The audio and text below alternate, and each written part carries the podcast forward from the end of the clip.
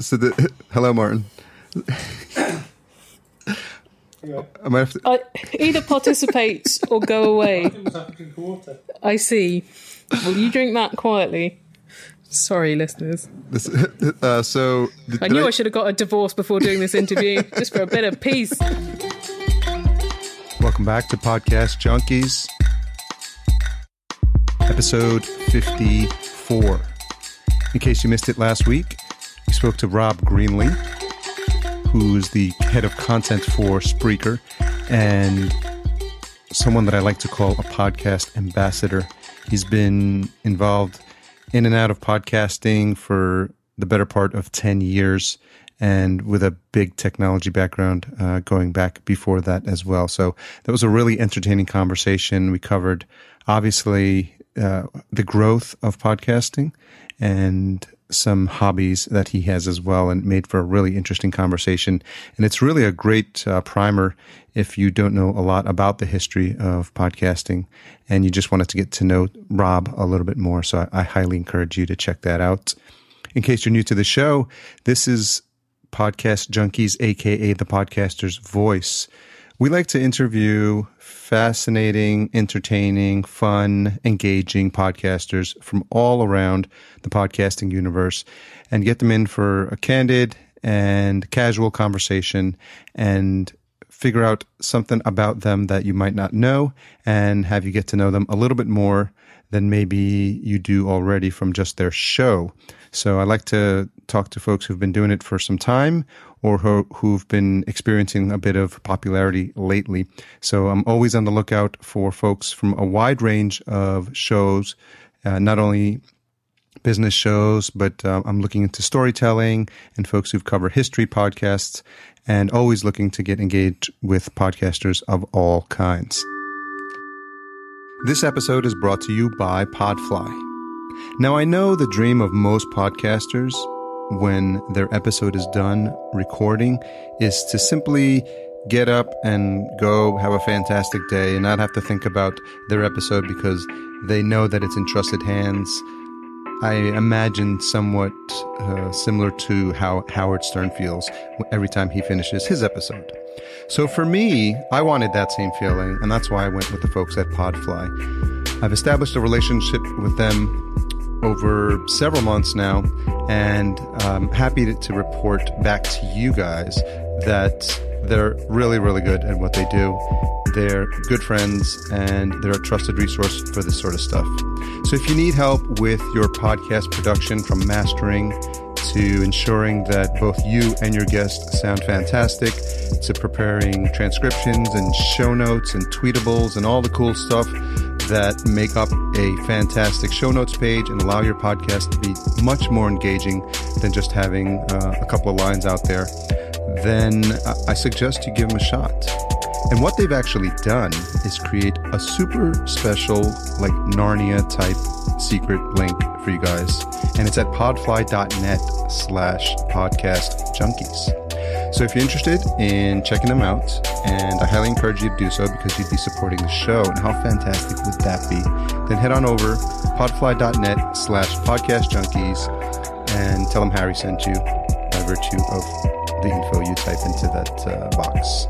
And uh, enjoy Narnia. Today's guest is Helen Zaltzman of The Allusionist, which is part of the Radiotopia family and someone that I am ridiculously happy to have had on my show. I'm I was tu- turned onto the show I think as a result of browsing some of the shows on Radiotopia and obviously anything that they do is super stellar from a production value perspective. And after listening to a couple of shows of Helen's I realized that she's just a quirky personality. She's, she's got a fantastic sense of humor and I was just dying for the opportunity to speak to her. And lo and behold, I was able to make that happen.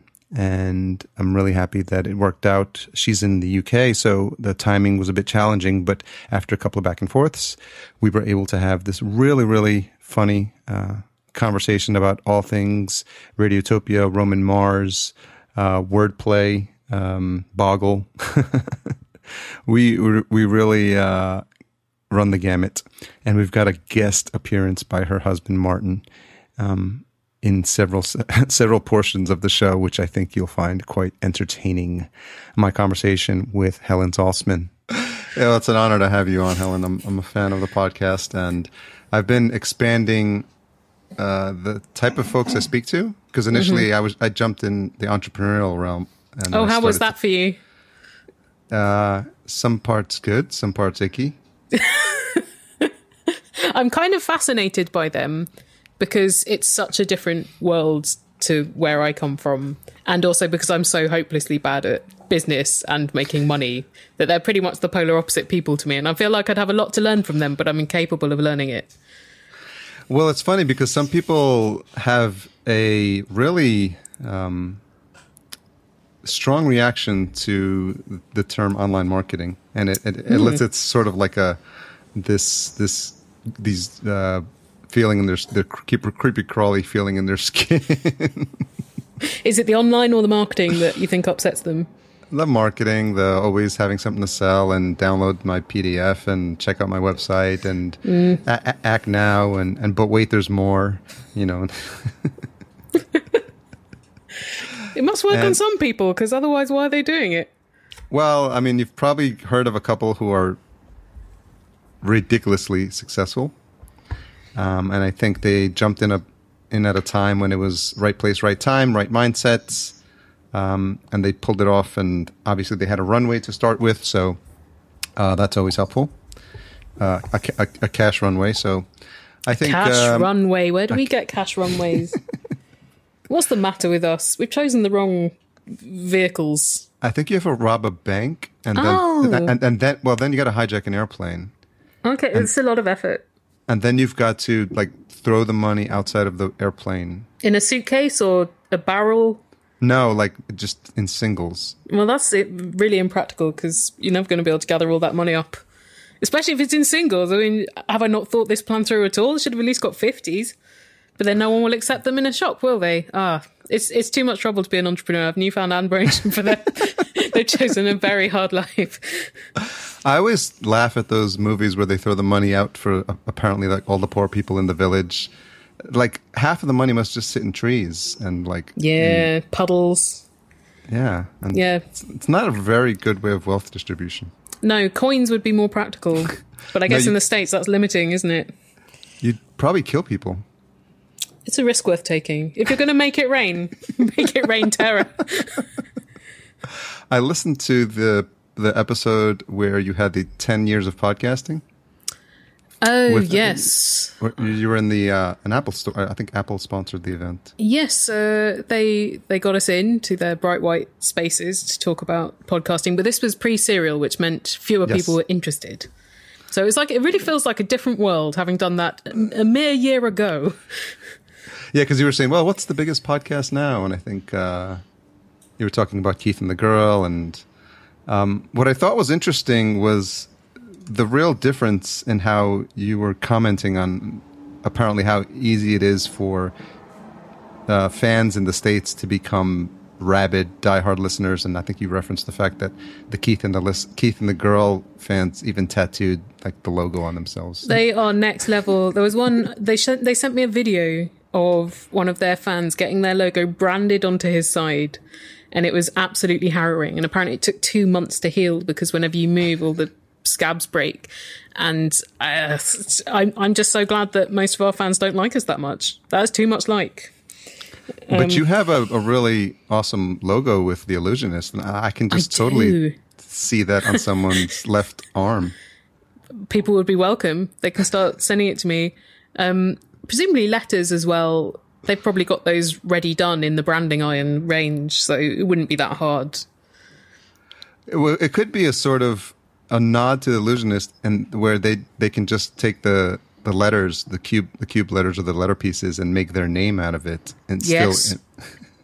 That would be a good twofer, wouldn't it? Because if you went off the allusionist, you'd still have a tattoo that was quite respectable and not too tied to the allusionist. if you really like Boggle, it's a good tattoo to have. But you grow uh, sorry, carry on. Did you? I'm so rude. Bah, bah, bah. no, uh, I'm warning you. This is going off uh, uh, in several different uh, paths. So I Oh, I'm know. ready. I I mean, don't I'm deranged because I've been working for 15 hours at this point. Who knows Is what's going to happen? Did you grow up playing Boggle?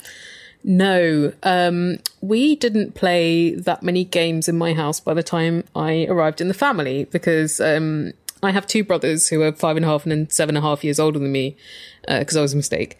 And um, they fought so much that we very rarely played competitive games. And we had a boggle set, and because I was on my own a lot, because they were so much older than me and had rather different life interests, I was fascinated by the boggle set, but I had no idea, I, but I had no idea what it did until I was in my twenties, and uh, I started playing a lot with my friend Josie, to the extent that she actually set up a World Boggle Championship, which I won one year. Um, and uh, I also made a giant inflatable boggle set um, to play on stage boggle, which never quite worked as a difficult thing to do with a few hundred people at a time. Or maybe it was then, but maybe now the world's ready for it. Nine years since I made that thing. Everything comes in, uh, goes around in cycles, right? Absolutely. You can see, for instance, the changing texture in reality television is kind of back to something more like what it was. Uh, Oh, so it went from shitty, sh- shitty to shittier to shittiest, and now it's back. now it's back to just shit. it's just different shades of uh, different shades of brown.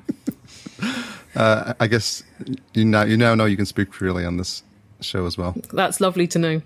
I, I uh, felt it will happen. I felt like when you were telling that story, that would have been a great time for your husband to play some violin. About Yeah. uh, What a failure. He hasn't mastered the violin yet. But he does have a bow, so he could play a guitar like a violin. Now Yeah. he's looking inquisitively. It's too late, Martin. the time has gone. Violin. this would this would be this would be a new uh, podcast format. It would be live, m- mixed live on the air, sort of like a jam session, a podcast jam session.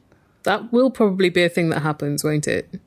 So was the onstage boggle like life, the inflatable one, like a life size? I'm thinking like an, I'm, I'm imagining like Twister, how everyone is just moving around on the board.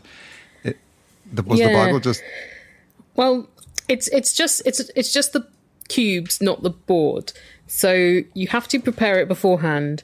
Um, it takes quite a long time to inflate as well because there's 16 things to inflate. It's a lot of lungs, and then you have to tie them together so that uh, they don't fall apart when you put it upright on stage so everyone can see. Uh, so there's an element of unspontaneity, um, and then there's an element of just a stage show not working but I do think if I if I start doing any kind of allusionist live events, then I'll get out the giant boggle and I'll put it in the room and I'll be like, oh, brilliant! It's um, it's about four or five feet, I guess, when it's put together. Across the cubes are just over a foot in each direction. So I don't know if you're expecting giant for it to be like the size of a house, then you'll be disappointed. But the you- size of a short person, fine. Do you have pictures of it? I have a really terrible picture of it on stage at a music festival in 2006. I think if you go to uh, helenzaltzman.com slash boggle, I think there'll be that terrible picture. I think that's the URL. If not, I'll change it so it's the right URL. Yeah, the fact that you have a uh, a folder just for boggle stuff is pretty cool. Comes it must come in handy. well, I, I like to refer back to it. Some, uh, you know, those points in life where you feel like everything's spinning out of control and you think, no, I did do something once. I've achieved something once. Do you not feel like uh, you're at that point now with with the, with the success of the allusionist? I actually feel incredible now. This is the I think the best I've ever felt about anything I've ever made. Which is not to say it's the best thing I've ever made because I did make a really good doll of Robert Plant once as a uh, you know Robert Plant from Led Zeppelin as Yeah. a, a a friend's mum's present. She's obsessed with Robert Plant. And uh, that was a really good doll, and I was kind of underemployed at the time, so I did spend like a week on it because I didn't have enough other stuff to do. But it was very good. But I feel like the allusionist is pretty close to the Robert Plant doll, but I still feel like um, I'm a novice at it. I'm a novice at my own show, and I've been a podcaster for nearly nine years, and I still feel that way. Um, so it's been very interesting learning how to make it, but I'm just conscious that because it's still a pretty new show, it could change a lot. And this time next year, I might be looking back at it and thinking, "God, you idiot! You thought you'd cracked it then. Look at you now." And then the year after that, I'll be like, "God, you were such an idiot last year too. Great." Yeah, it's a thing that all pod. I mean, I not having the background in radio, but just as from a podcasting perspective, everyone hates their first episode. everyone hates their the tenth sounds better than the first, and the fiftieth Yeah. sounds better than the tenth.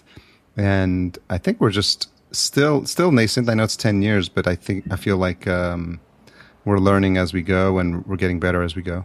Yeah, absolutely. I think this year, particularly, a lot of the new shows that have started have started wanting to be really quite artistically ambitious. I'm not counting mine in this, I'm just other people's shows, um, where someone who'd never made a podcast before probably wouldn't think, oh, it'll just be me and a friend and we'll mic ourselves up and we'll we'll do like Maron, but without the famous guests. Um, they're like they've got a theory and they're making these beautiful soundscapes and stuff. Obviously, still most of the podcasts are going to be kind of unlistenable, but um, uh, that feels like a trend I have discerned from this year. So that's that is very good. And and of course, I do make a show which is me and a friend miking ourselves up. But um, Answer, answer me this. answer me this, yeah. But at least we do edit it because we know that no one needs to hear what we say unedited.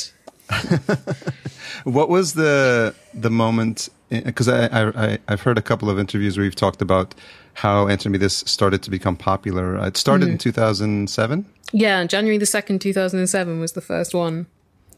I don't know why I insist on saying the date. Is in case you thought I was a latecomer who started in November 2007. No, you're OG, as they say here. really? Because I feel like I'm um, like middle guard or something. It felt like we were quite late onto the scene when we started. Because, of course, people had been effectively podcasting before Apple added podcasts in 2005 and before the word was invented in 2004. There were still people doing it, but there wasn't the description. And uh, therefore harder to to really define it. And so, where was the the the um, the genesis of the of Answer Me This just coming out coming out of your your your time spent writing comedy?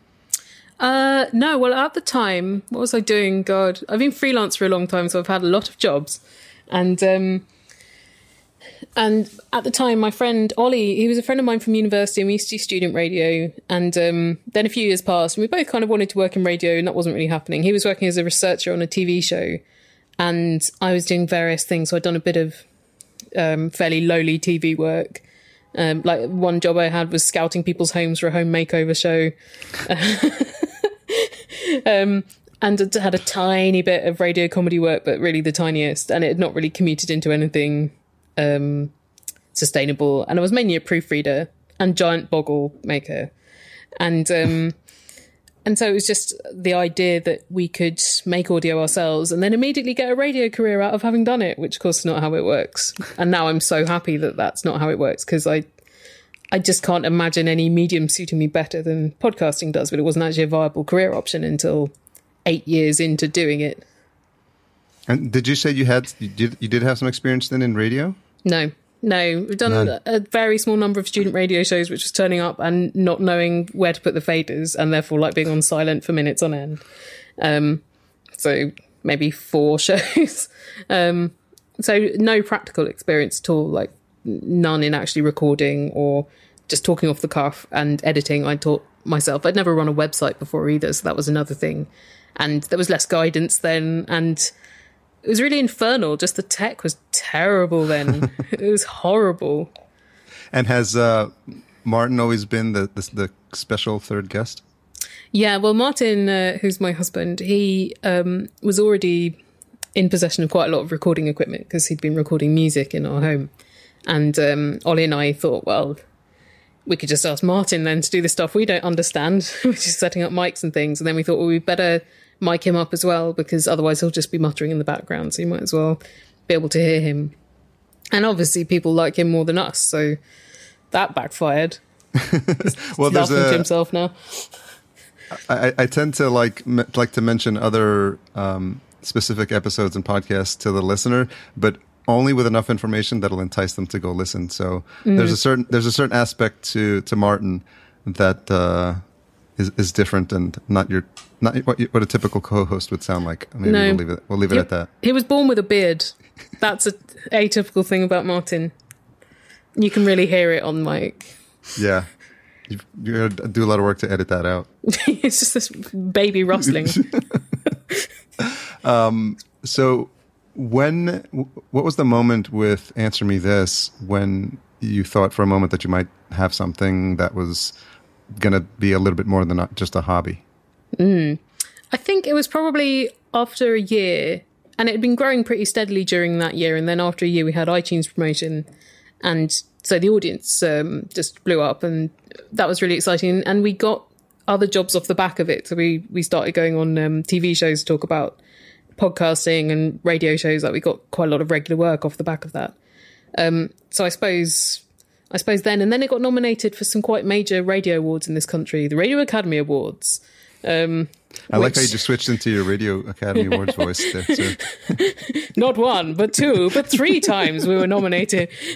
Um, Is that how you, you could actually? I know people that uh, go out of their way to introduce themselves. I'm three-time nominated uh, podcast, three-time nominated uh, Academy podcast host Helen Zaltzman. Yeah. Well, I carry it everywhere with me.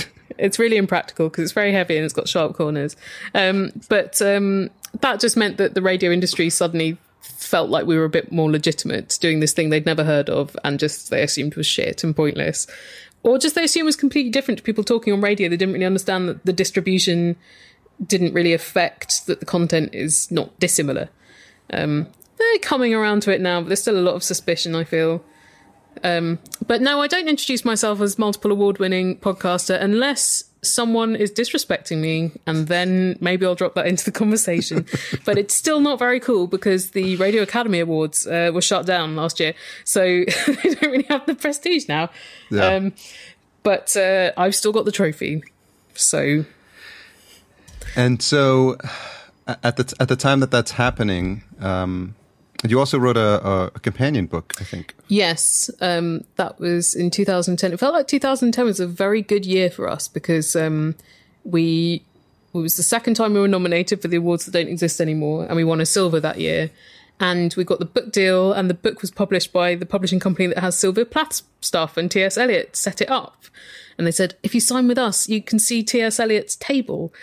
And um, and I don't think they really knew what they were getting into. I think they just liked the show and therefore wanted to do it. And they had a novel that was paying for all of the other books to fail that year, so it was okay. So that was an amazing experience, really fun. And also, Britain's inland tourist agency, Visit Britain, paid for us to go on a vacation around Britain and film it. And that, obviously that is a brilliant job being paid to go on vacation. That's so, nice. so until this year, it felt like 2010 was when my career peaked and everything after that was a bit of a disappointment. um, I, I, wonder, is there a, an aspect to um, the BBC and, and, folks who have been in that industry for decades um, looking down on new podcasters and not maybe not taking taking them seriously when it first started? Yes, I think a lot of them still don't take it seriously, and I think it's because a lot of them don't understand it and don't have to understand it. Uh, but there's been the BBC is is kind of under fire all the time, and the fire has been particularly heavy this year. Um, but it's the first time I've really sensed that a lot of people who've been working there for maybe 20 or more years are thinking, I need a plan B, and maybe podcasting could be that plan B but we still haven't cracked the financial aspect in Britain at all. And all my money is coming from the USA. So um, there's a, still a way to go to actually making it a sustainable profession in Britain. Um, but I think the thing is, like when you work in the BBC until now, anyway, your job has been very safe. So you haven't really had to do the hustle that being a podcaster involves where you have to kind of convince people every time that they should listen to your show rather than do something else on the internet. Um, even though they do work very hard, there's some incredibly talented people at the BBC. Um, it's a slightly, it's a different world. Um, a, maybe a more comfortable world, but uh, maybe not as yeah. exciting. Yeah, uh, I think uh, it was Chris Skinner on when you had that ten years on the radio that was mm. talking about how podcasting is cutting the broadcaster out, and it's sort of putting mm. the, the, the person the personality directly in touch with their audience, which yes. which probably which probably scares some people. It does, but then they look at the numbers, and the numbers seem insignificant. When you, you've got something like Serial, which has had what now about eight million downloads an episode.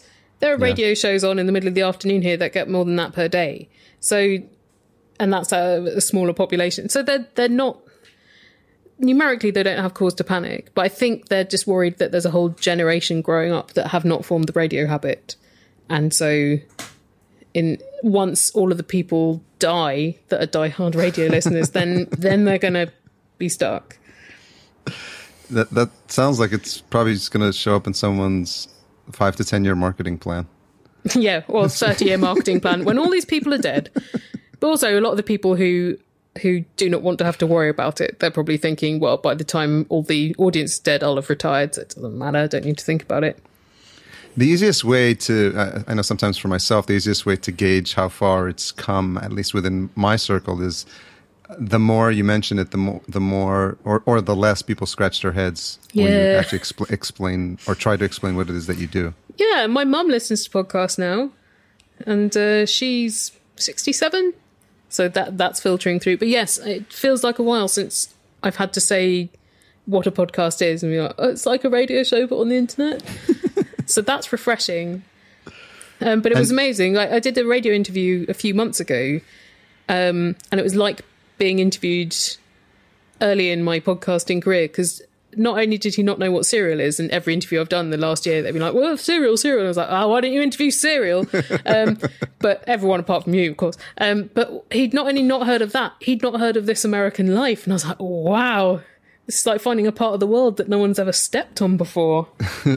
Well, it's funny because there's, just, I mean, uh, since obviously since you've been doing it such a long time, you you know probably better than I do that uh, there's a lot of different paths within the podcasting world. Like I was, we were talking about the entrepreneurial. There's the storytelling. There's the Yeah. there's the people doing nonfiction, um, and people doing a radio type show. Um, a serialized Yeah. type show and and it seems like there's room for everyone and there's probably a format um, still obviously that's the comedy shows interview based but there's probably formats that we just haven't thought of Yes. um, that you could apply to the to, to podcasting Yeah, absolutely. And I'm very excited by the possibilities, what other people might come up with, because I don't think I have a particularly inventive sensibility.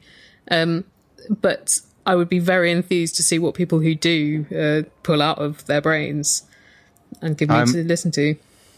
I'm dying to. I have this ride, ride sharing, which is the Ubers and the Lyfts uh, ride sharing podcast, where I just every time I get picked up, I, I whip out a microphone and I just ask them Yes. why they're why they're uh, why they're driving a, a Lyft, and they usually have good stories. That and I, I, I keep, um, you know, being upset that I, I don't have the mic at the times when I'm I'm talking to the cab driver for, or the Lyft driver from Nigeria who talks about how he brought his family over and he's actually like a like a, um, a data engineer and he, he has to do this and his family and he talks about the challenges he had of his kids and how they they speak better English now than he does and it's fascinating because Yeah. sometimes I usually get taken to the airport so I get 45 minutes with these people and I'm a sucker for a good story. Well, the taxi chat here as well in London uh, is very, very strong, and and most of the drivers I've had as well have not been born in Britain, and so they might be extremely overqualified for the job. But there was one who I used to I used to ride with quite regularly, and he would he knew everything about history ever. He was the, so well informed about. He was from Libya. He knew everything about all European history. Um, and he was so smart, but he also told me that he'd broken up with his wife over the correct way to open a tin of tomatoes. Wow. I don't know what the correct way is. It's not come up in my household, and maybe it sh- shouldn't just for the safety of my marriage. Um, so there's a lot of things like that. Who's in charge of uh, opening the can in your household? Uh, I don't want to cast aspersions on my uh, husband's masculinity, but I suppose whoever requires the contents at the time, which is more likely to be me because he can't find anything in the kitchen because it's extremely disorganized. Gotcha. Yes, uh, those uh, I've heard really good things about uh, English cab drivers. They apparently have to learn the most complicated set of streets, probably Yep. in anywhere in the world. And and Yes, uh, it's it's unbelievable because it's not only a very complicated city to master London because it's very very sprawling and because of the different ages of of construction that have been mashed together, um, it's harder to learn than a block system. Um, but also the examination that they undergo, there's like six or eight different tests, and and they're really really hard, so hard. And now the idea that they might just be replaced by satnav is a real kick in the nuts. I think. I've heard even studies uh, that have measured their frontal Hippocampus? Cor- yeah, hippocampus or something. Yeah, I'm not I- sure that those have been verified though, because I also read things that suggested those studies, which I was pretty excited about, uh, are not legit. But I'd like to believe it. Taxi drivers have got bigger hippocampus. They do. Yeah, they do. I know research. Okay, no, we've got it here. C- research confirmed accurate. Cab drivers have bigger hippocampuses. See, For which part of the brain is rooted distance which is as the crow flies distance. Thanks, Martin. Say it on mic next time if you're going to speak. I can come in if you like. you, you, I'll, I'll have to put them in the show notes now. oh no. So, um, so then you're doing um, answer me this. Yep. And and it's now it's 2014 when you start the Allusionist. Uh, Allusionist started January 2015. So yeah, I got got uh, incorporated into Radiotopia during their uh, fall 2014 Kickstarter campaign as a stretch goal. Um, so what? So you were you were on you were the initial one of the initial podcasts on board Radiotopia. Uh, Roman approached me because he's a really big fan of Answer Me This uh, for reasons best known to him, and uh, so we talked about it um, a couple of years ago, late 2013. He's like, "I'm not sure what it is, but here's the deal." And I was like, "That sounds like a good deal." um, and then um, uh, he was doing it with PRX, and I think they wanted things to be more stories. So once the initial lineup came out, I was like, "Okay, I can totally understand why." Uh, uh, why it's not including Answer Me This, uh, which is comedy and very different to what is on there. But because I knew he was still interested, he was overstaying with me last summer, and um, uh, so uh, because he was jet lagged and vulnerable, I pitched him uh, a show idea that I had, and he's like, "Mm, "Okay, let me see." And then um, came back and he's like, "Yeah, I think it's go. We got you a year's worth of funding." And I was like, "Wow, this is casual, good." So the hello, Martin. Anyway, I Uh, either participate or go away. I must have to drink water. I see. Will you drink that quietly? Sorry, listeners. this, uh, so I knew I should have got a divorce before doing this interview, just for a bit of peace. Did I hear you correctly that he stayed with you, Roman? Yeah, he, he was Okay. over in um, in London last summer, and we didn't know each other that well. We'd met like twice, um, but yeah, he came to stay in our spare room because he had um, some gigs over in uh, the UK. And So this is um, this this is the part of the interview where I ask if he has any strange food requests. he didn't eat our food. He uh, he would occasionally go to the shop around the corner and buy tiny baguettes and just eat them dry uh, with Coke Zero. I think he was very suspicious, or or maybe he was just too polite. So even though we had bread and lots of things, he was uh, not necessarily keen. We took him out for a fancy tea though um, to celebrate the fourth birthday of Nine Percent Invisible. Okay. Uh, so so that was I don't know, I feel like when when someone hasn't been to England before, give them that kind of ridiculous English experience. So uh, that's funny. and um, it's I went to my first time there. It it really takes some getting used to in terms of the food Yeah. and, and, and the things, especially if you have a routine for breakfast. I'm a big. I need my eggs, need my toast, and need my you know ideally some bacon and, and we have coffee. those three things. We have also the coffee, which varies more than it does in the states. I think Yeah, but I think uh, yeah, there's just certain dishes that take some getting used to. our bacon is different as well. That could prove It upsetting is. to you. It, it is. Your sausage, I mean, that is that is weird. Patties, what? We don't have those here. That's a mistake. and you actually have to be very clear because blood sausage is something Yes, the Very sausage made of blood. Lovely Yeah. though. People should give it a try. I'm a big fan. If you're So going to par- eat a sausage which is made out of the worst things, then you can't you can't shy away from blood sausage. Come on. So if I if I'm hearing you correctly, you wowed him with your English baguettes and your English version of of the Coke Zero to the point that he was so wowed that he agreed that your show was going to be a monster hit. That's the that's the secret. Yeah. Um. I to be honest, I think if anything, the baguettes probably hindered it, and he couldn't get Mountain Dew over here, which was his uh, poison of choice. Um. But I don't. I think he was keen still to work with me, and I said I've got this idea for a show, and it's basically like your show, but for language instead of objects. And uh, he already likes his show, so it's not a huge leap of faith, I guess.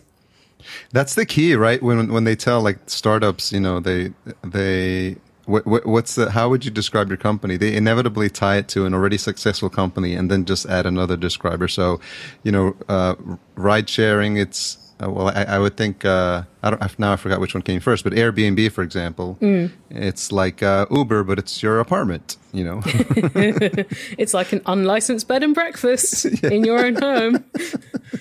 exactly.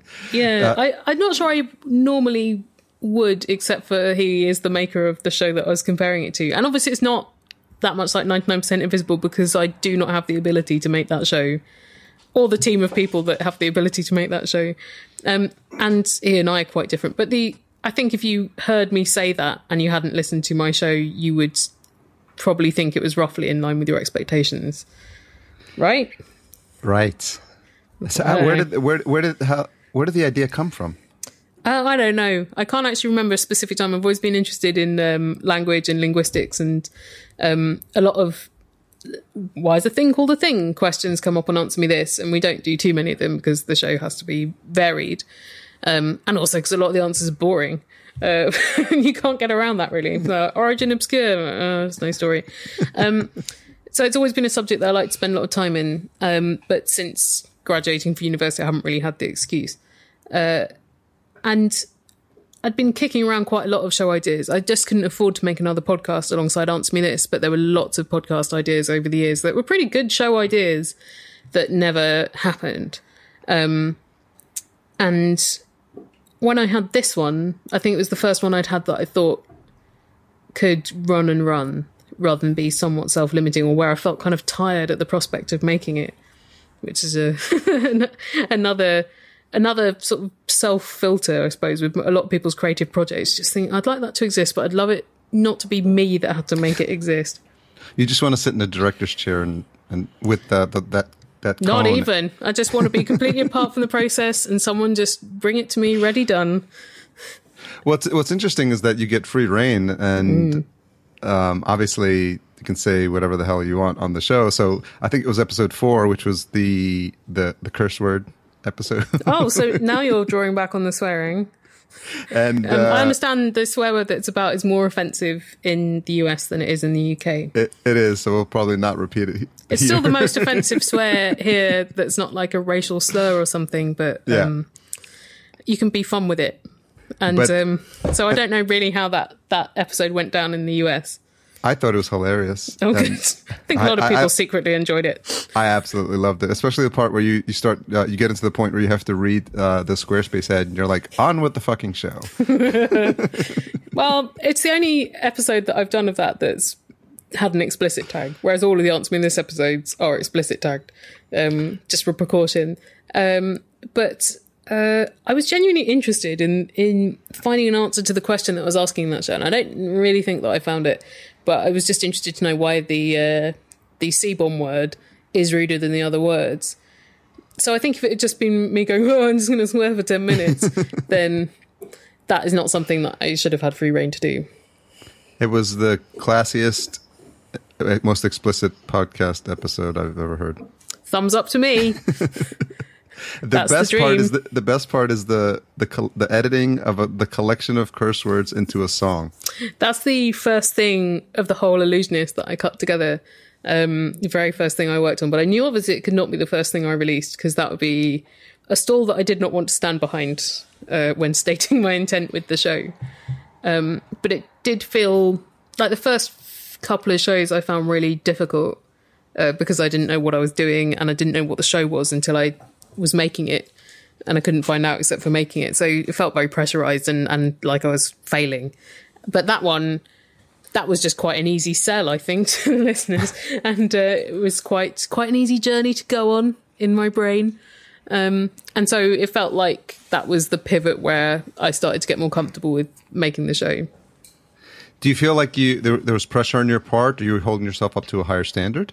Yes, I think because the listeners have expectations when you start a podcast like Answer Me This. When well, obviously, a fewer lis- people listening to podcasts in 2007, um, but when you're people with no profile and um, no one knows who you are, you have the luxury of just getting better at it with no one paying attention. and then you can tell them about it once you're quite comfortable with it. And with this, I knew that people would be paying attention. And really, I I don't tend to listen to shows until they've been going for quite a while, um, a few months at least.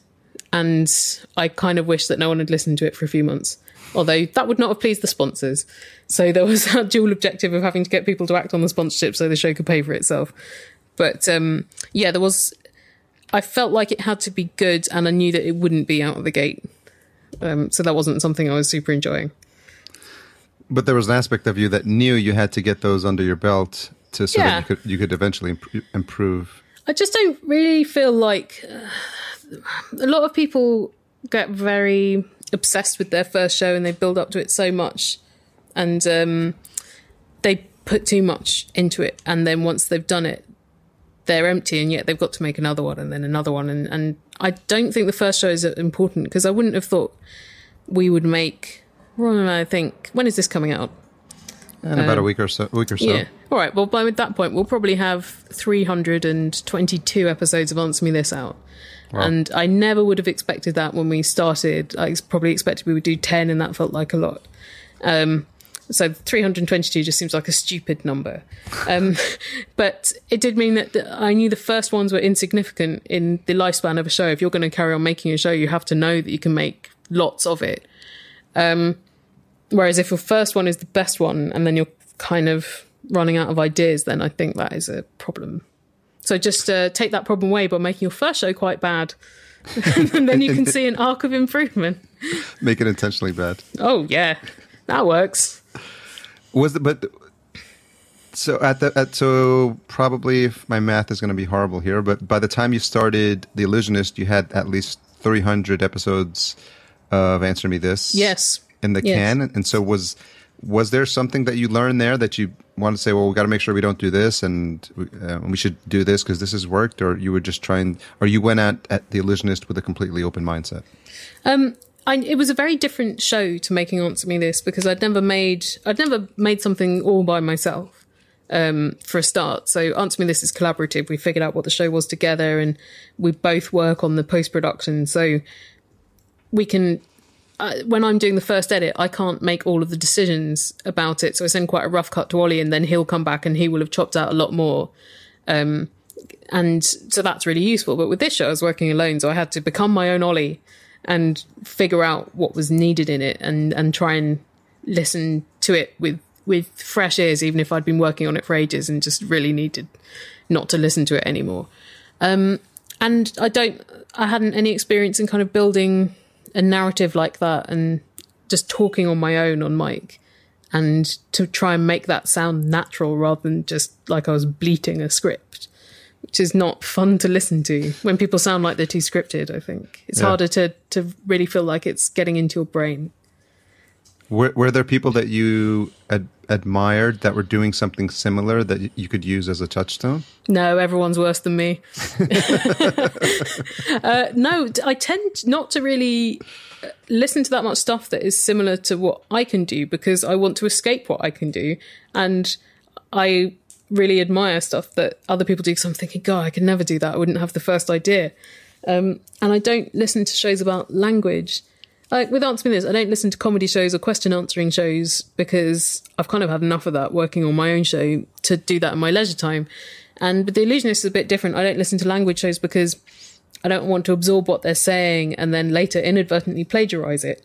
So if there's overlap, it's okay if it's coincidence, I think, but I, I wanted to avoid that situation. So I'm actually very underinformed about the subject area that I work in. That's perfect. You come at it with a fresh pair of eyes. You do, but I could be a real ignoramus and not realize that the market there are like hundred thousand shows that are exactly the same, and I'm I'm an idiot for not realizing. So I think maybe people should be a bit more um, uh, sensible about it. But that's Well, my I- method. I- I've told I've told people that you could take five podcasters, give them the same topic, the same concept, um, and then let them have at it, and you'd come up with five completely different podcasts because of your Yeah. personality. Yeah, absolutely. And even um, earlier this year, I went and um, recorded with Dan Pashman, who makes the Sporkful, because I was going to be in New York. And um, I thought, I'm just going to get in touch with the podcasters that I like and see if they'll hang out with me. I was like, maybe I could. I like Dan Pashman. Maybe I could think of a show to get him to be on, and then it would not seem so creepy and weird. and um, so I just had this idea to do a show about the semantics of brunch. And so we met for brunch at this diner in um, uh, downtown Manhattan, and. Um, so he had a bunch of questions for me as well because I didn't know at the time that he's a huge linguistic pedant, which is uh, great for my purposes because he had strong opinions about brunch. But we also talked about a bunch of other things. But his episode came out a while before mine, um, and then when people heard mine, they're like, "Wow, it's like the Rashomon of podcasts because he's taken some of the brunch material but done a different thing than you've done with it." Um, so I'm quite interested in doing more stuff like that, and there are some collaborative episodes that I've got coming up with other radiotopians that I think will be really fun uh, to see what happens. How helpful has the Radiotopia clan been um, for bouncing ideas off of, or just when when you, you hit a wall and um, you you probably need help with something that they, they might have come across in the past? Yeah, well, the sad thing is that we're also geographically separated. Um, the first time we were all together in a room was June, and I'd met a few of them before. Um, but um, it really felt great to be in the same place as them. It's the first time in my whole life where I thought, God, I wish I had an office and I could go into the office every day and see the same people. I've never thought that. I've worked on my own in my house for for most of my adult life, um, and so I'd love to be able to do that more. And um, and it felt like that door was kind of opened when we all really did meet each other. And I do listen to all of the shows, um, but there's not necessarily that much overlap in our experiences. But it is nice to know people that are doing the same thing, even if they do it really differently. Because it was so lonely making Answer Me This. I didn't know other podcasters for years, and we were just making it up as we went along and self teaching. And it's not necessarily the most efficient way. And it's nice to have people around you and a bit of a community. And I've been trying to build a bit of a community in London and have free meetups and stuff. So people who are starting now, they can ask me things that are slightly hard to Google or or just feel like yes, they they can go ahead and do it.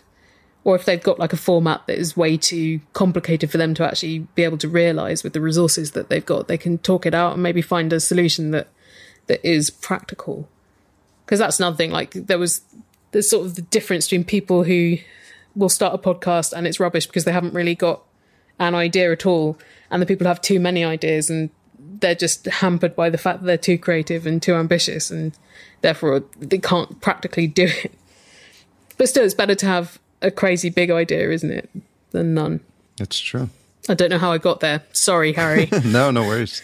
There's there's a there's a, a podcasting conference, uh, New New Media Europe, coming up. It's uh, by the folks. Who, there's a there's a voiceover company called Music Radio Creative, and the founders of that, uh, Mike and Isabella Russell, they're they're holding a conference. So it's sort of the equivalent of what recently happened here with Podcast Movement and with New Media uh, Expo. yeah, So- but I don't know anyone who's going to that. I think that's more business focused. Yeah, I think for the most part it is, but uh, you could go make some waves in, on the storytelling front.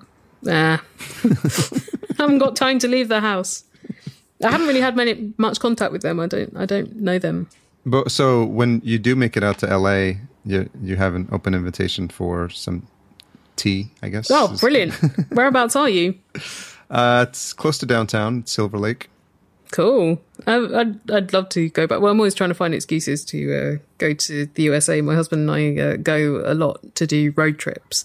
Okay. Um, so we try and find a, a work pretext to be there, and then you think, well, once we're here, you might as well go on a road trip.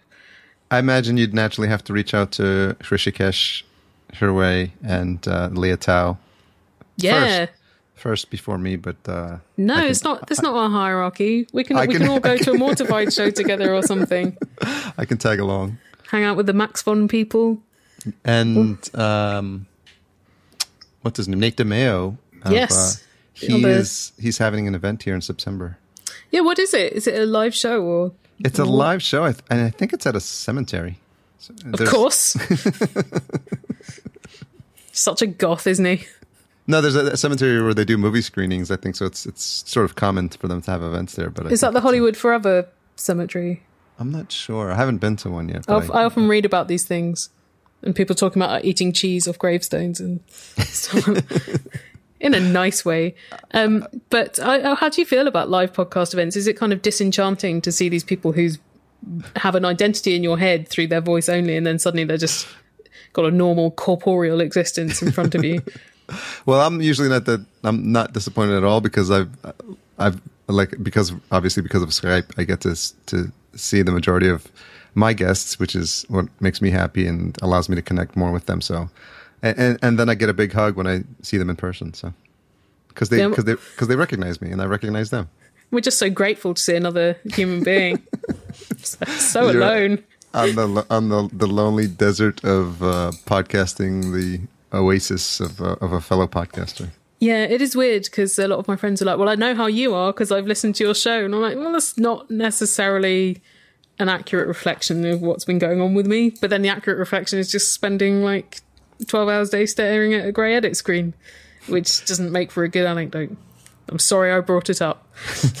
I'm assuming you enjoy more the the speaking on the microphone part than the editing part. Uh, actually, if it's if you just broken wind, Martin? You're an absolute disgrace. No, it's not the chair. I'm pretty sure that was human.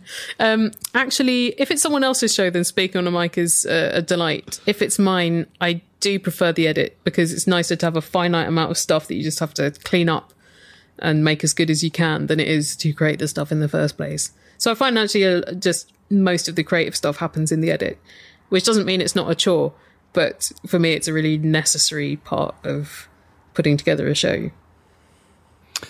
I'm trying to. I, um, I wonder if the the comedy right the comedy writing that you did in the past did that lead to actual performing as well? It's been a weird path. Trying to remember now. I think the performing led to some of the writing jobs, and then there was kind of a big gap. And then the podcast led me back to writing jobs because producers were fans of the podcast and wanted to give me work and now, bless you, Martin. Um, now I mainly care for my sick husband. um, and now uh, I get speaking jobs on the grounds of being a professional speaker for a long time. So the kind of radio comedy shows that I was writing for, I'm now on, and I was quite bad at writing for them, I think. Um, and it's a lot easier being on them because you just turn up and say things. easy is, job. Is is comedy writing a um, easy to learn? Um, I haven't learnt it, so I don't know. Um, I think it. You kind how of does, have how, to. how, does, how does one start writing comedy then? Yeah, uh, I don't know. I would say that doing a podcast is a really good way because you have to. Um, you don't necessarily have to do it in front of an audience, which is terrifying for some, um, and you can listen back to it and hone it that way. I think editing yourself is such a valuable part of getting better at, at anything, not just comedy. And to, but with comedy to learn timing and, and pace. And if you're working with other people, you can all, you can all concentrate more on what each of you is like rather than just try to be funny in the moment. Um, but writing for other people's shows is sort of different depending on the show. So there's one show that I worked on quite a lot where it was just like think of the most base crude joke you can and then make it baser and cruder. And then you're done. Isn't what's the what's the there was a movie about this whole like the worst the most crudest joke ever. Uh, oh the aristocrats. Aristocrats yes i haven't seen that. But uh, it does sound like an interesting art piece as well as an interesting joke. So how much of the comedy influence stemmed from your older brother Oh, a lot. And that was partly um, because of being the youngest in a household with him. And our eldest brother is really funny as well. Uh, our eldest, my eldest brother's called Rick, and he works for Microsoft. And then middle child is Andy, who makes the bugle and is a stand up. Um, and then I came along later as an accident, as aforementioned. So when you're younger than everyone else in the house by quite a way, and several of the people in that house are really funny, uh, no one cares what you have to say. And I was just sitting there thinking, oh God, I've got nothing. Listen to them with all their jokes and anecdotes. Oh, oh, what have I got? Um, so it does make you raise your game. And also, I was a year young in school and a really obvious target for bullying because I was hideous and bespectacled and and and young and brainy. And it didn't really happen. And I think a lot of that was because of the quips. Um, so I'd say those are two very valuable ingredients for comedy: being uh, being a mistake baby and uh, being um, uh, gross at school. Then you're on to a winner later. Yeah, it's uh, it provides fantastic fodder for your biopic in about think- 10 to, I don't, I don't. I think my biopic would be the most boring thing because I've had a very uneventful life. But I think it just teaches you timing and editing. Um, like I was uh, in June when I was over in um, California for this uh, Radiotopia meeting. Uh, I was uh, Roman was like he was worrying over a joke in a script, and I was like, I think that joke could be a better joke. And he's like, "What's a better joke?" And I was like, "Think of if you were like with a bunch of people at a party and one of them told your joke, what would be the joke you would then tell because you had to because someone had taken your joke? Or ideally, what would be the joke that you told after that joke?" And he's like, "Ah." So it's just creating that editing process in yourself where you throw out the most obvious options and uh, go to at least the third option, uh, but not so many options that no one can understand what you're on about anymore. That's too many. so it sounds like you've studied it enough No. to know this is just this is just uh, street smarts. Okay, I, I say so street. those- I'm never out on the street. with street being a relative term yeah, this is just me on my own in my house smarts. Um, but it's it's weird. I think just because of working on my own this year, I've had to become a lot more conscious of whatever it is I do. Because it's nice not to have to really think about that and just leave it to the listener to decide whether that is a thing they want or not. And um, so I was like, right, well, what what is it that makes the way that you talk distinctive or or what is the content of it. So i suppose that's why i started thinking about these things. But generally i like to not really dwell. And uh, i find myself quite boring. So i don't really No, like to think I about think- what makes me me. And self-deprecating. No it's not it's not that. I'm, I'm like I'm not saying I'm boring in chat. I'm just saying, as a subject matter, I'm stuck with me all the time, and so I'd rather uh, think and talk about other things. But I think it's that aspect of your personality that doesn't take things too seriously that comes across in the show, and is I imagine what uh, what makes you endearing to the listener. Uh, yeah, I think not taking things too seriously. I don't know whether that's a personality flaw and whether if something really terrible happened, I'd be like, hey, clowning. Um, but with something like linguistics, I know a lot of people who review it on iTunes, for instance, say, I didn't think I was interested in this topic. Um, and look, if I describe it to you like this, you'll think you aren't either, but you might be. Um, so that's good in a way. I think with Answer Me This as well, though, that the approach, deliberate or not, has just always been to treat low culture in quite a high way and vice versa. And I guess the Allusionist is similar. Like if I have a very trivial subject, I feel like I have to dress it up with something a bit over academic.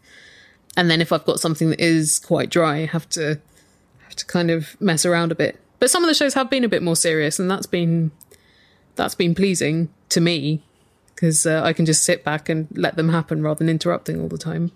Well, they can. They, they it seems like they all exist within their own. They had their own mini story arc, and Yeah. they don't. They don't. You don't necessarily need to have a common thread that goes through everything. And you sort of, I imagine, once you're done with all the tape, you figure out what type of story you can tell about those particular words and phrases for that episode. Yeah, exactly. I like to go into the interview not knowing too much about what's going to happen, not having a fixed idea about what I want them to say, so I can then put it into a show I've already decided. I like to see what they want to say and then think, well, where could this go? So it's, uh, it's sometimes quite hard to decide that because they'll say a lot of interesting things. Like everyone I've interviewed has been really terrific, and therefore there are too many options, which is a nice situation. Um, so then I just have to try and make what I think will be the the most prudent decision, I guess. Hopefully. um, but yeah, uh, It's, they do. it's, it's been working so far. Good. Well, you're very sweet. But my uh, friend um, Matthew, pretty early on in the show's run, he was like, "Are, the, are all the titles of the shows going to add up into a message?" And I thought, "Damn, I wish I had planned that. That would have been so cool." Like when um, I think there were some magazines where you get a monthly magazine, and if you line them all up on the shelf, there'll be a word on each spine, and you didn't realize really with the individual ones when they're all together they said a thing. I think I've seen that. Yeah. Ah, it's too late. Too late for the Allusionist now, unless I backwards engineer a lot of conjunctions or something. or you put it out to your raving fans and say there is a hidden message there, and see if you guys can figure it out. That's what I want to encourage madness. Which is in no way and different than your live Boggle set. Uh, excuse you for suggesting that is anything other than a perfectly legitimate thing to make and own. But uh, so, did I hear correctly in I think uh, in episode five that you're a Latin teacher? No, oh well, I did. Um, I've had many jobs, and I think this was about 2004. I was tutoring a young boy in Latin, and I'm not a natural teacher at all. I'm really bad at it, and he didn't also not want to learn Latin. He was being forced to do it, so really we didn't do very much. Um, and uh, but it was it was hard to me to transmit the natural enthusiasm I had felt for dead languages as a child younger than him to a rational 13 year old. Um, and I quite like the fact that if if the Allusionist now is educational, it's still on an opt-in basis. No one's being made to listen to it, and they can kind of decide whether they're interested or not, and they can decide quite a lot as well about what I'm talking about because the shows are so short. Hopefully, that leaves them something to go off and think about that I, I haven't said. This is what you must think. I don't want to tell people what to think. No, That's their own job. there's other podcasts for that. Yes. Tell me which ones. The what other dead languages are you are you a fan of? um, well, I studied ancient Greek at school, but I wasn't Okay. as good at it as Latin. It's a bit more of a tricky one to pick up. Um, and I did a lot of my degree was in Old and Middle English. Um, so Old English is stuff that happened between about 500 and um, 800. And um, I was very into that. Um, and It- I, I don't know. I, I don't know why. I think it's just because I can actually see quite clearly how they link to the present. And also because you don't have to speak them, which means it's a lot easier to learn them because learning how to speak a language is much more challenging. But if you work in a Renaissance fair, then that might come in handy. I feel feel like if I ever went to one of those, and mercifully they don't have them here, um, I would just feel almost a physical pain at how excruciating the experience was. But maybe they're wonderful, and I'm denying myself. But things where people are like cosplay things, and things where people are in uh, role playing, I that not really my shtick. Is that That said, that's that's a, that, that's a that's an, a, a US thing is what is what you're telling me. Um, the Renaissance fairs, yes, they are a US thing. I think because things here are old anyway. So, uh, yeah, if your house is 600 years old, you don't need to go on about it. Um, but I did go to a conference a couple of weeks ago. I was doing a talk at one where people were wearing spectacular costumes, not Renaissance ones, more kind of science fiction. And quite a lot of people were dressed as characters from Adventure Time, which was cute. And uh, I was impressed by the costuming and the fact that they got to assume these identities. But that is something I can't even go to costume parties. Really, I'd always rather stay home as my costume of choice. Was it uh, Comic Con? No, it wasn't. It was something Okay. called Nine Worlds Geek Fest, um, which is a lovely event. So I, I do recommend it if uh, that is your thing. Where where was that held at? It was near Heathrow Airport in London. Okay. Um, but if you're into science fiction or or um, actually, they had a lot of interesting panels about kind of gender in comic books and and stuff like that. And the manual for how you're supposed to behave when you're there was really interesting to me because they had different coloured lanyards for. So there was like I think blue if you were okay with people going up and talking to you, and um, yellow was like do not talk to me unless I initiate contact, and do not take a photo of me, and. And in the book, there was instructions about like suggestions for gender non-specific pronouns, and so it was very progressive. I was really impressed by it. Wow. Sounds like Yeah. they've, they've obviously given it some thought. Yeah. Yeah, I think they wanted to lead in thought, and hopefully other conferences of similar nature would uh, follow. So maybe we can do a podcasting conference where we have lanyards as, well with different rules and regulations about do not ask me for an, to be on your show. Do not ask me about Serial. Sarah Koenig would wear like 15 of those lanyards. she was. I did see her speak at uh, Podcast Movement. It was entertaining. Intentionally? And uh, yes, I would. I would say so.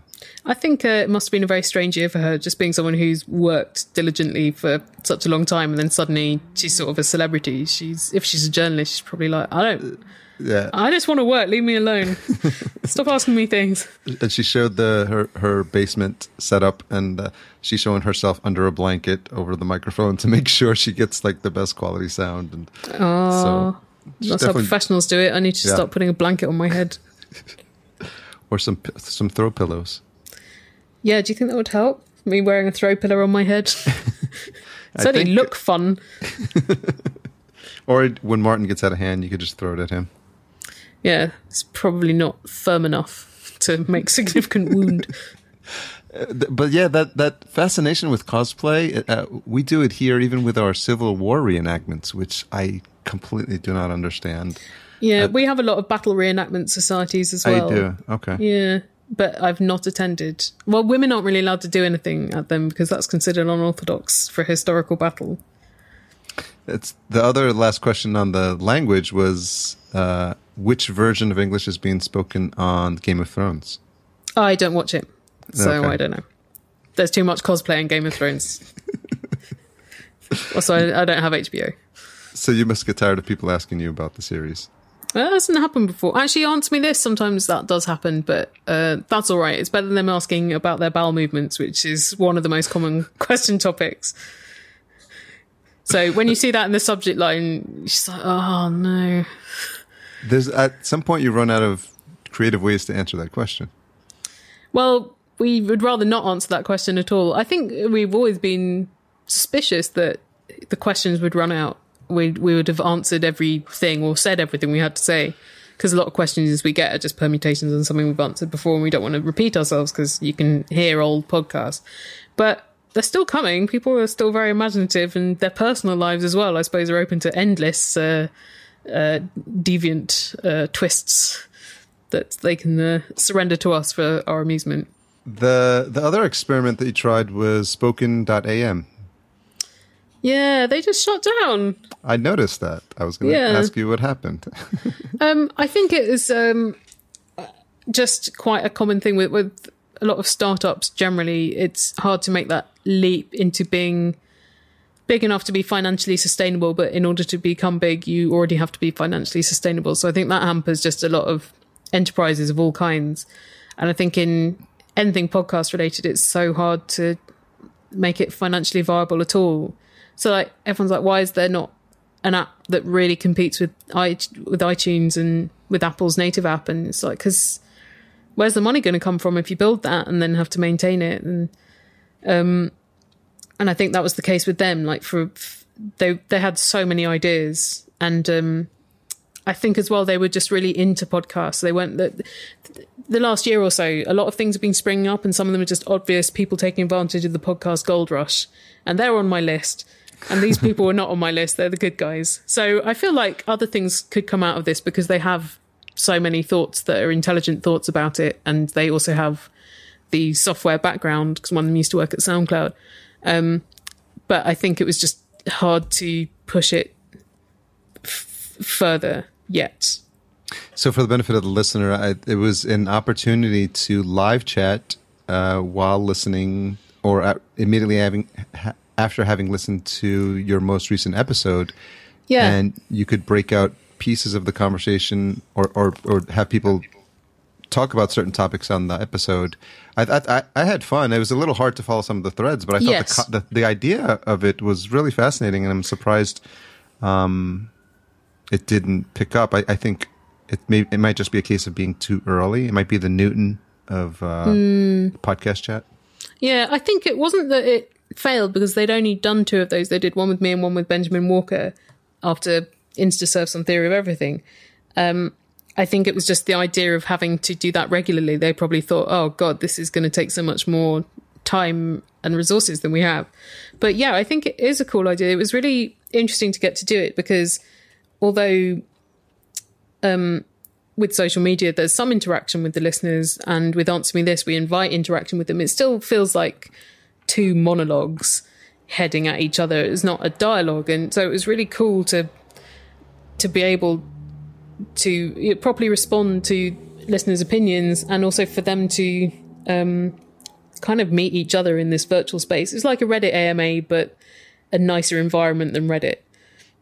Um, that was the idea of Spoken. So hopefully there'll be something like that where it creates more human connections in this thing, which is quite an isolating, isolated medium, which is one of the strengths as well. Like you can reach people who are nowhere geographically near you, and I think that's really great.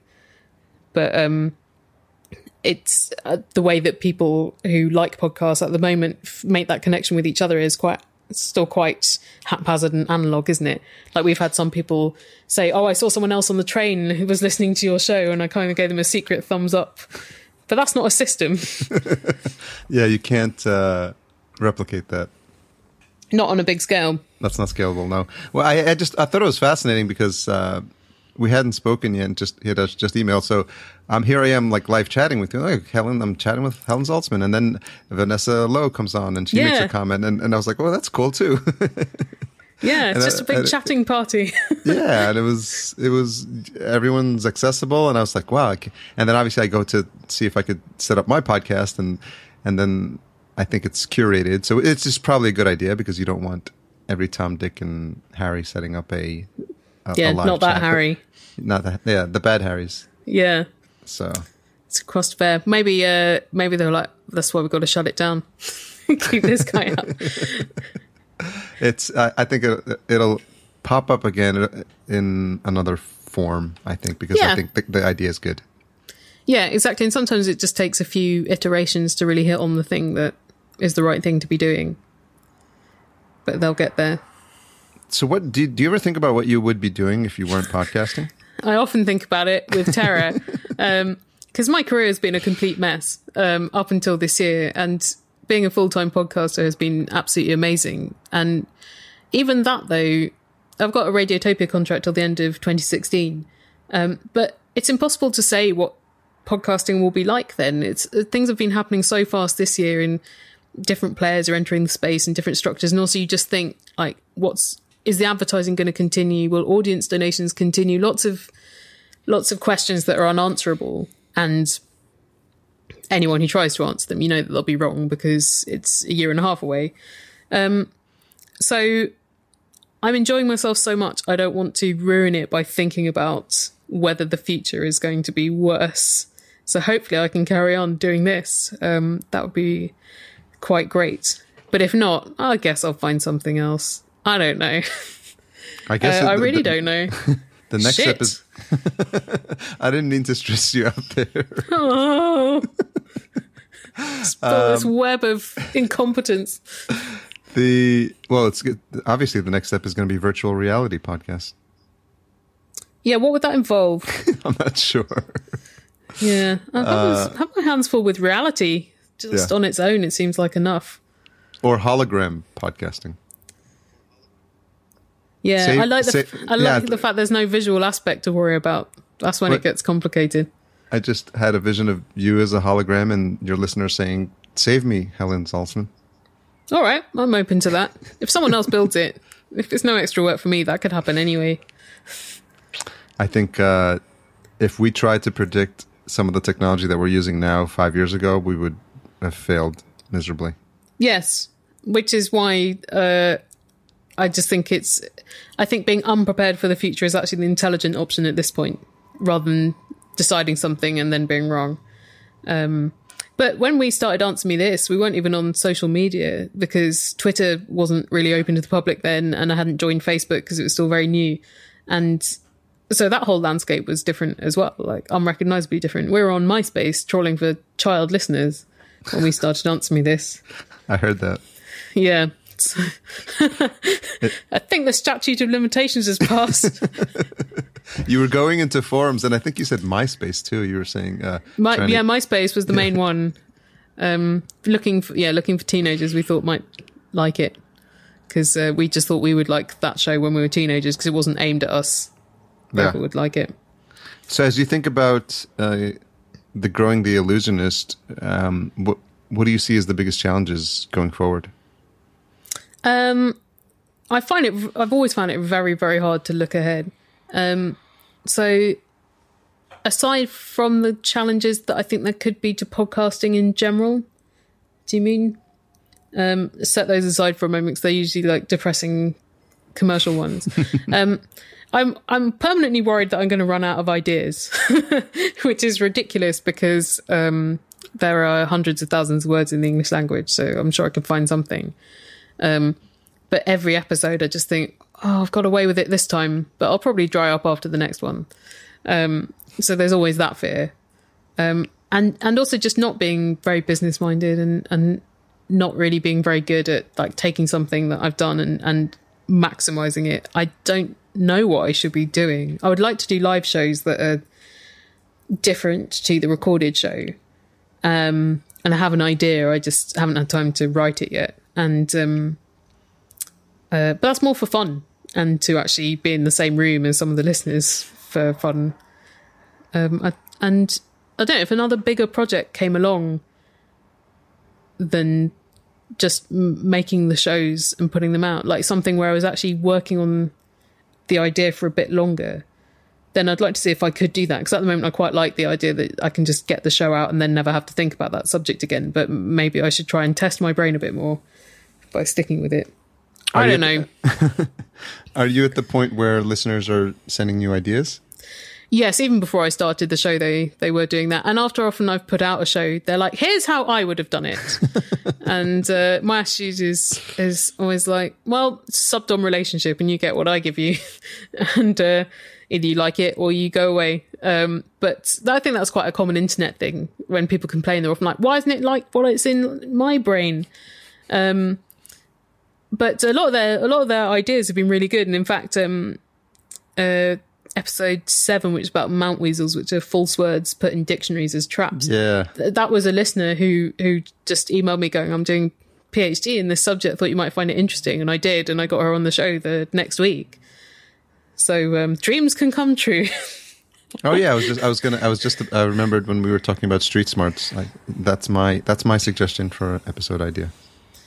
Just take Street smarts. Yeah, just take take that and run with it. Okay, street smarts. I'll go down to the streets and uh, see what kind of smart situations I can get myself into. Street smarts, they're neither street based nor smart. So No, and yet somehow both.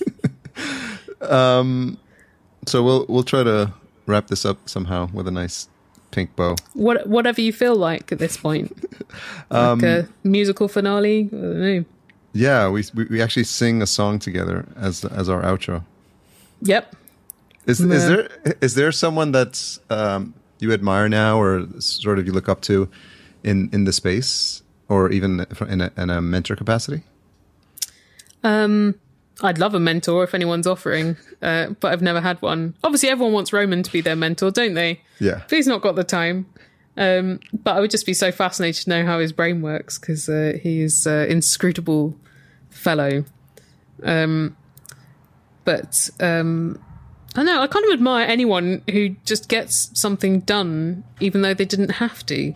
And that is that's a lot of podcasters. Well, actually, uh, I can say that Roman did say nice things about you in the elevator at Podcast Movement. Oh, really?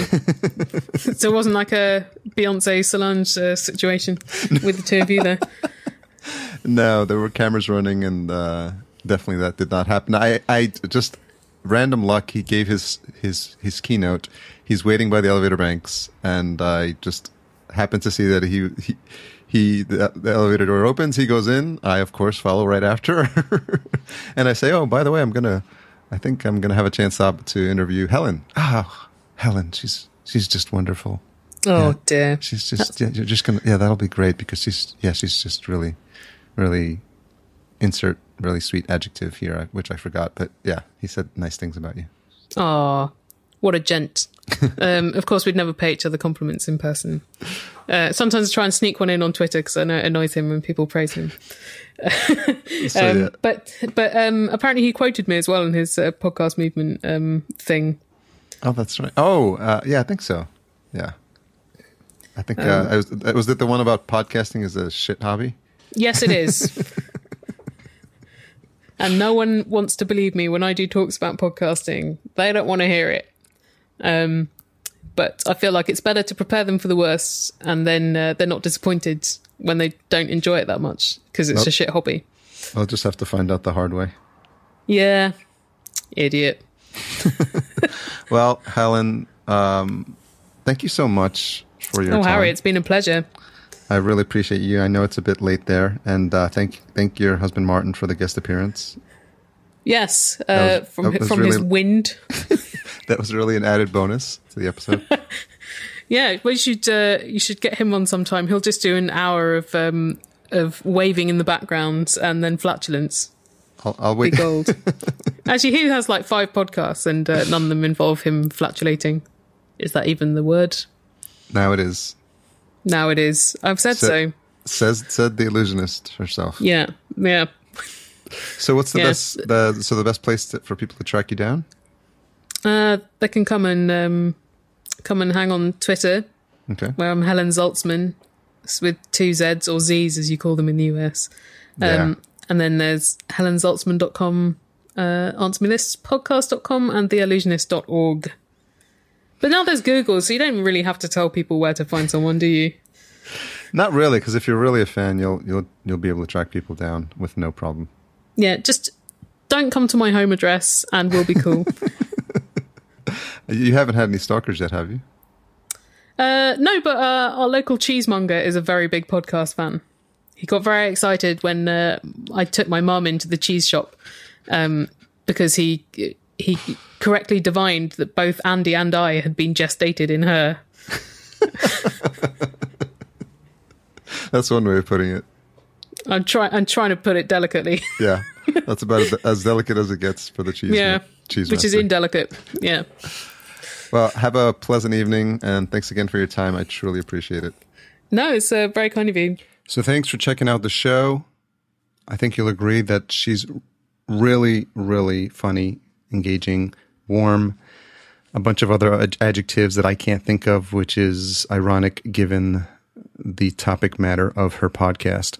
But I, I really uh, had a fun time speaking to Helen, and I think she's really passionate about what she does, and she's just someone who is is really witty. I think like I, I enjoy speaking to people who have a comedic background because I try to fancy myself a a closet comedian sometimes, and I and I like to see if um, I can be kept on my toes and um, always looking for the opportunity to engage from a comedic perspective. So I think you might have caught some of that during our conversation.